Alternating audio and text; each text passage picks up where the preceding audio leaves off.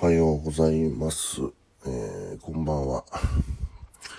えー、元気いっぱいとは程遠い元、えー、安藤元気でございます。えー、今日もよろしくお願いします。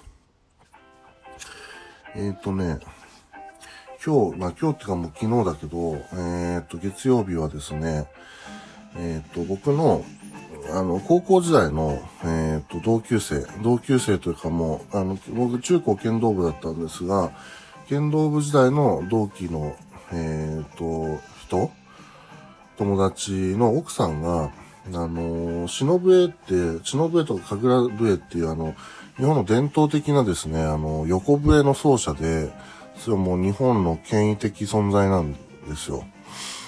で、よく僕もコンサートとかを見に行かせてもらってたりするんですけど、あのーまあ、すごく素晴らしい音色でですね、癒されるやつです、すごくね。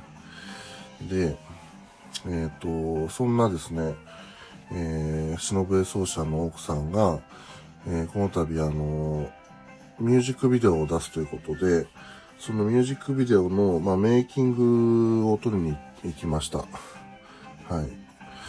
うん。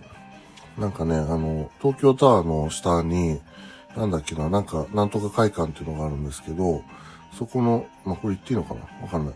まずいのかな？まあいいや。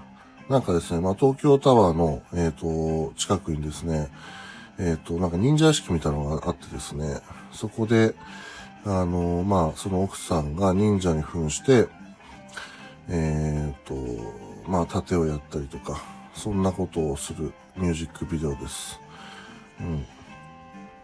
なんかあれだよね、その、それ同級生と一緒になんかやるとかってすごくいいっすよね。うん。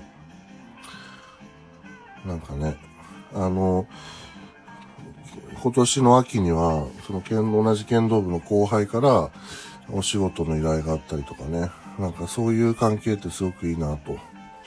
ちょっと半沢直樹っぽいでしょ。まあそんなことをしてました。